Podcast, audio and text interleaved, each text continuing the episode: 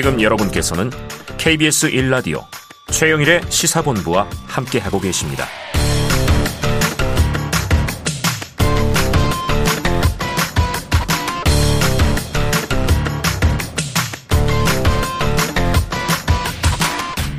네, 최영일의 시사본부 함께하고 계십니다. 자, 오늘 최영일 커피를 저희가 마구마구 쏘고 있습니다. 이 코너 들으시면서 문자로 의견 주시면 저희가 추첨 통해서 보내드릴 거고요. 짧은 문자 50원, 긴 문자 100원이 드는 샵 9730으로 의견 많이 보내주시기 바랍니다. 자, 주간 사건 사고 소식을 알아보는 배상훈의 사건 본부 시간입니다. 배상훈 프로파일러 나오셨습니다. 어서 오세요. 안녕하세요. 자, 이게 충남 서산의 한 거리에서 50대 남성이 흉기를 휘둘러서 부인을 살해한 사건이 벌어졌는데요. 숨진 여성은 경찰에 남편을 여러 차례 가정폭력으로 신고했었지만 사고를 막지 못했다. 그래서 이제 숨진 고인의 미성년자 아들이요. 아버지를 엄벌해달라 국민 제안에 글을 올리면서 주목받고 있는데 아, 이 내용이 읽다가 너무 괴로워요. 예. 배 프로파일러께서 한번 정리해 주시죠. 예. 사실 구체적인 내용은 너무 좀 잔혹하기도 네, 하고. 네, 네. 그러니까 사건 발생이 2022년 10월 4일 얼마 안 됐죠. 네. 근데 이제 이 자기 엄마 본인의 음. 어머니의 억울함을 풀어주기 위해서 음. 한어이 얘기가 된 거고요. 당사자의 아들 아드님이시고요. 네. 이 내용 자체는 전체적으로 이제 어, 그 원인이라든가 아니면 그 이 사정에 대한 부분 어떤 일이 벌어지는가 집안에서 쭉 있었던 있었던 이야기. 일부터 그리고 잔혹한 폭력 그리고 네. 그것의 과정 그리고 특히 당일날 그리고 음. 한달 전 9월 6일날 어떤 일이 있었는지에 대한 부분 그리고 결국은 이것이 이제 어이 이 부분에 대해서 어머니의 어떤 그이 사, 뭐이 범죄 당한 부분을 네. 아빠가 이제 이 심신미약으로 빠져나가려는 부분에 대해서 어. 어, 그렇게 뭐 안 되도록 도와달라는 내용으로 되고 있습니다. 막아달라. 예, 예. 우리 아버지를 엄벌에 처해달라. 네. 이게 하루 이틀의 이야기가 아니고 아들의 긴 이야기를 읽으면요. 20년의 한 가족의 역사가 나오던데. 자, 유족이 어떤 입장인지 좀 들어보려고 하는데요. 국민 제안 글을 쓴 아들은 미성년자입니다. 그래서 이제 당시 가정폭력 현장에도 함께 계셨던 고인의 오랜 지인을 연결해서 이야기를 나눠보겠습니다. 자, 먼저 어려운 상황에서 연결해 주셔서 감사합니다. 나와 계시죠? 아, 네, 안녕하세요. 네, 자, 고인과의 관계는 어떤 관계셔요? 어릴 때부터 이제 집안끼리 알고 지냈던 사이인데요. 네. 제가 이모라고 부르면서 잘 따랐던 분이세요. 아, 네네. 네, 그리고 9월 6일 날 큰 사건이 있었을 당시에 어, 또 제가 현장에 가 있었고요. 이모분이 부르셨거든요. 음. 네, 그래서 현장에 가 있었던 상황입니다. 네, 자, 고인, 이 어머니와 가까운 관계시고, 이제 이모라고 부를 정도로 또 사건이 일어났을 때도 와달라고 해서 현장에 있었다. 사건 발생 이후에 고인의 자녀들을 돌봐주고 계시다고 들었습니다. 유족 마음과 상황 지금 굉장히 좀 안타까운 그런 상황이죠?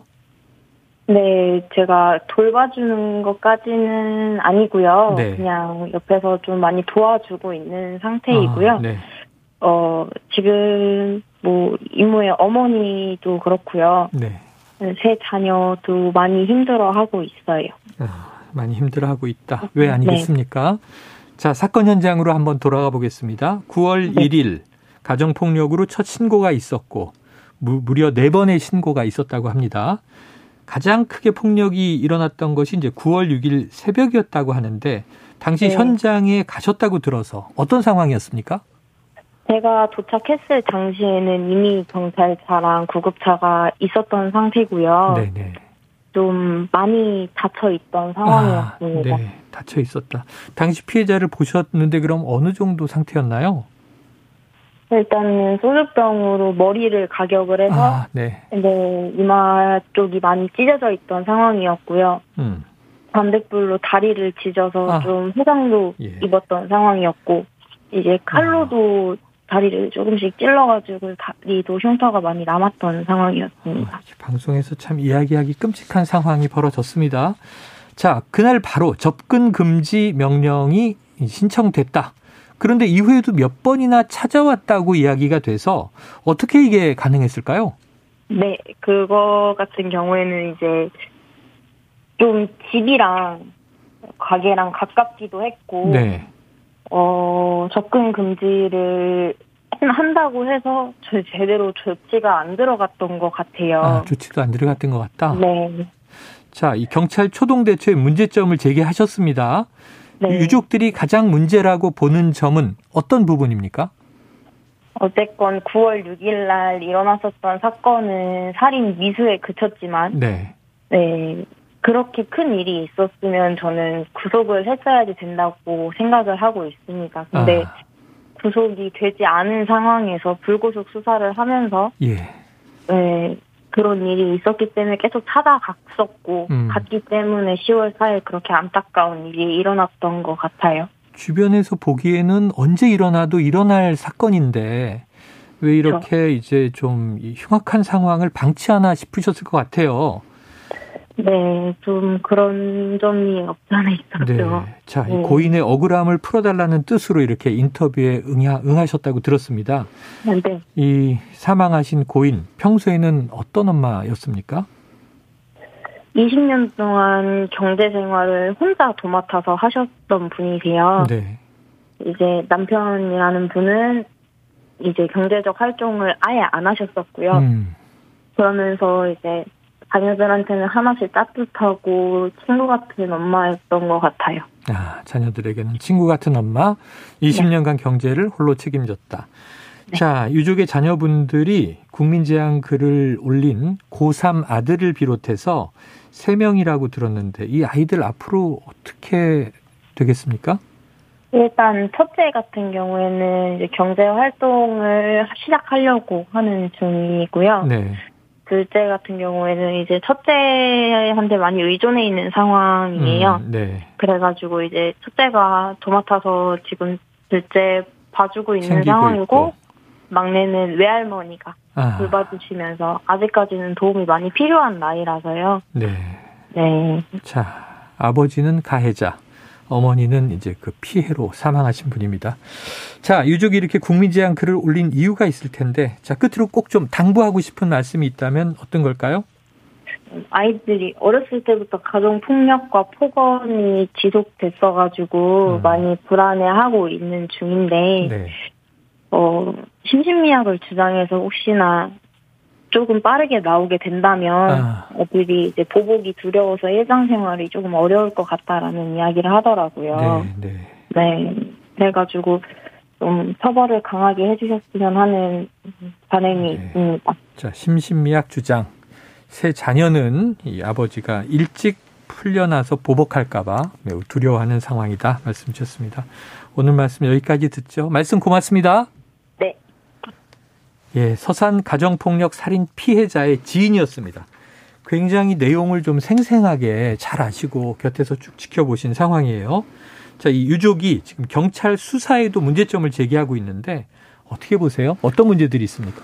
한 세, 세 가지 정도로 얘기해야 네. 될것 같습니다. 당시에 현행범 체포를 안 했느냐. 예. 그 다음에 경찰의 즉각적인 퇴고 조치에 대한 부분. 그 다음에 음.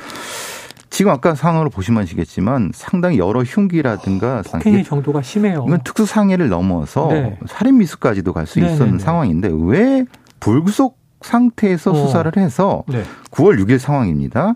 10월 4일까지 왜 그냥 방치를 했느냐, 그냥 네, 단지 네. 접근금 정도만 했느냐, 이 세 가지 부분에서 사실 좀 심각한 문제가 있지 않을까 싶습니다. 결국 한 달이 채 안 돼서 예. 사망으로 이르는 살인 사건이 벌어진 건데 아니 그럼 어느 정도까지 당해야 구속 수사를 하는 건가요?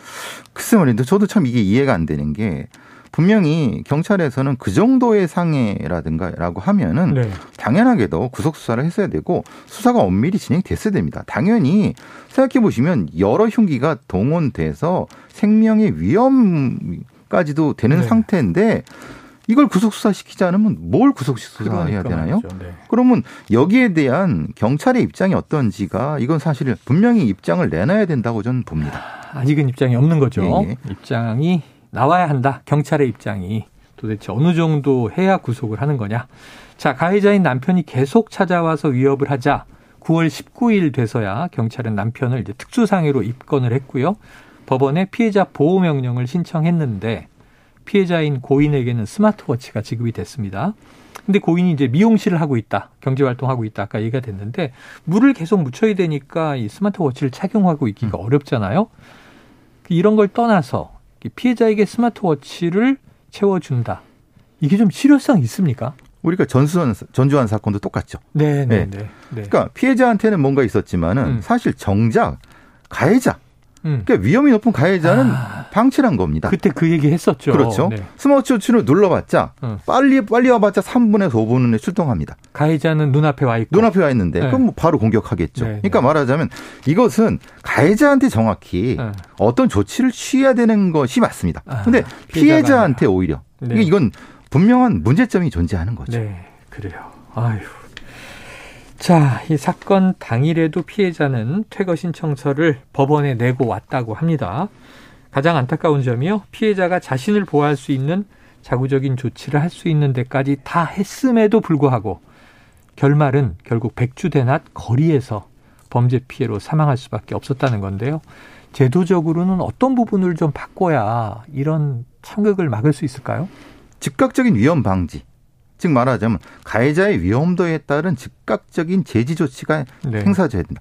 피해자는 분명히 음. 법의 절차를 다 따랐습니다. 네. 따랐는데도 죽임을 당했다고 하는 네. 건 지금의 제도가 뭔가 문제가 있는 거고 핵심적인 부분은 네. 가해자의 위험도를 지금 즉시 제어할 수 있는 음. 구체적인 이른바 구금 조치라든가 네. 즉각 조치 같은 것이 음. 거기에 지금 있어야 되는 겁니다. 있어야 된다. 그러니까 전주현 사건에서도 바로 예. 그게 부족했다고 여기도 지금 부족해 부족한 거죠. 예, 자 유족글에 의하면 중요한 대목이 이겁니다. 자 그간 술을 마시고 기억을 잃은 적은 단 한 번도 없고 오히려 다음 날까지 화풀이를 했다. 왜냐하면 가해자 이 아버지가 음. 우발적 살인 심신미약을 주장하기 때문에 이게 보복을 두려워하면서 유족이 엄벌을 탄원하고 있는 거예요. 어떻게 해야 된다고 보세요? 분명한 것은 우리 법원이나 검찰 쪽에서는 이 부분을 심신미약 주장을 받아들이면 안 됩니다. 근데 네. 여태까지 많이 받아들였죠. 네. 왜 가족이니까 설마 가족이니까 뭐, 뭐 별거 있겠어? 네. 이런 온정주의가 음. 결국은 이런 극단적인 상태로 가거든요. 예. 당연하게도 유족들의 이런 어떤 두려움은 당연한 겁니다. 유족들을 보호하고 이 피해자를 네. 보호하고 네. 가해자를 엄벌하는 형태가 지금 우리 법원이나 경찰이 음. 해야 될 입장이라고 보여집니다. 자, 미성년 자녀들 지금 제가 보기에는 심리 치료 상당히 시급해 보입니다. 피해자 구제책이 급해 보이는데 피해자는 사망했고 그 자녀들이죠. 어떤 방법이 있겠습니까? 지금 아까 들으셨지만 피해자 그 아이들은 지금 뿔뿔이 흩어지는 상태입니다. 그래서 스스로 돈 벌어야 되고 그러니까 둘째는 첫째 의존하고 그렇죠. 외할머니한테 가 있고 일종의 후견 공익 후견인 제도 같은 것들이 아, 필요해서 네. 재산을 관리하고 그 재산 속에서 심리 치료를 할 수 있게 비용을 대거나 네. 아니면 지금 법무부에 가지고 있는 그 범죄 피해자 구조금을 빠르게 할 수 있는 아. 경찰 단계에서 할 수 있는 두세 가지 정도의 제도적 전환을 통해서 네. 지금 즉시 이들을 보호하는 네. 태세로 전환해야 된다고. 경제적으로도 보호해야 되겠죠. 그렇죠. 아버지 어머니를 다 잃은 격입니다. 아이들은 아버지를 두려워하고 있고요. 알겠습니다. 오늘 참 끔찍한 사건이었습니다. 배상훈 프로파일러와 사건 본부 함께했습니다. 고맙습니다. 감사합니다. 자, 오늘 커피, 최영일 커피 당첨자분들은요, 게시판을 확인해서 꼭 맛있게 가을의 반 느끼시고요. 오늘 준비한 소식은 여기까지입니다. 저는 내일 낮 12시 20분에 다시 찾아뵙겠습니다. 청취해주신 여러분, 고맙습니다.